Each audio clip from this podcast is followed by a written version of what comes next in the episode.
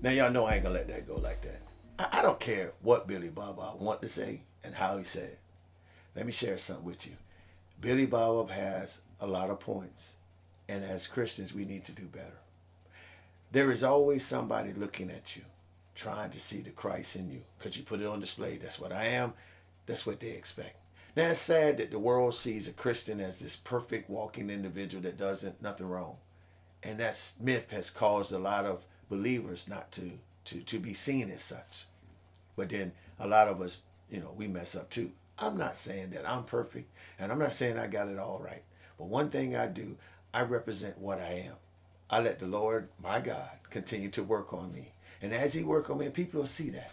I don't try to tell them to live a perfect life. I try to introduce a relationship that is needed, I feel, just James, that I have with God. And I think it'd be beneficial for those that are listening.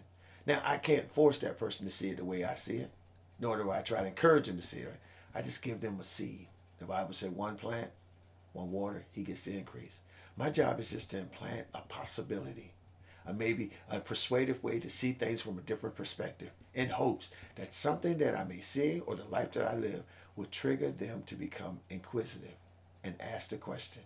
And that one question with the will of God may help me to navigate them to establishing a connection and possible relationship with a trust in God. See, the thing is, some of us get get saved and lose our rabbit mind trying to tell people that they need to do this and do that and do this. That's not our job. You know, I, I, I'm minded of the fishermen. You could put a worm on the hook and you throw it out there.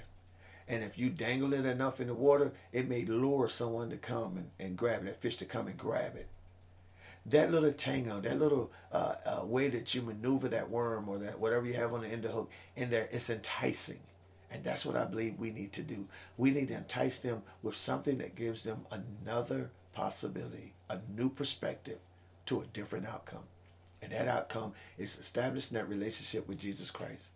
Are we going to win everybody? No. Is everybody going to act sanctified and everybody going to be religious and all that? No. We're going to have some people that's going to be who they are and by them being who they are, people watching them, and they remember when they were practicing things of sin and how slowly the relationship they have with God has changed and transformed them into something new.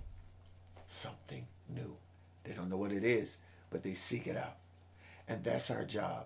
Stop trying to be more than what you are and stop trying to push people to become what Billy Bob says, something that they may not even know about. Take the time. Learn of the relationship with God. Build upon that and then let the, uh, the guy that we serve establish the connection relationship that is needed for you to go out and minister in the way that is suitable for the listener who God has targeted you to bring to Christ. Not everybody's going to be saved, but one thing you can is be a better example of it. And stop trying to be so holy. You don't even give room for correction. You just got it all together, and this is what it is. Stop it. We're losing people this way. Listen to Billy Bob. He said he won't follow us.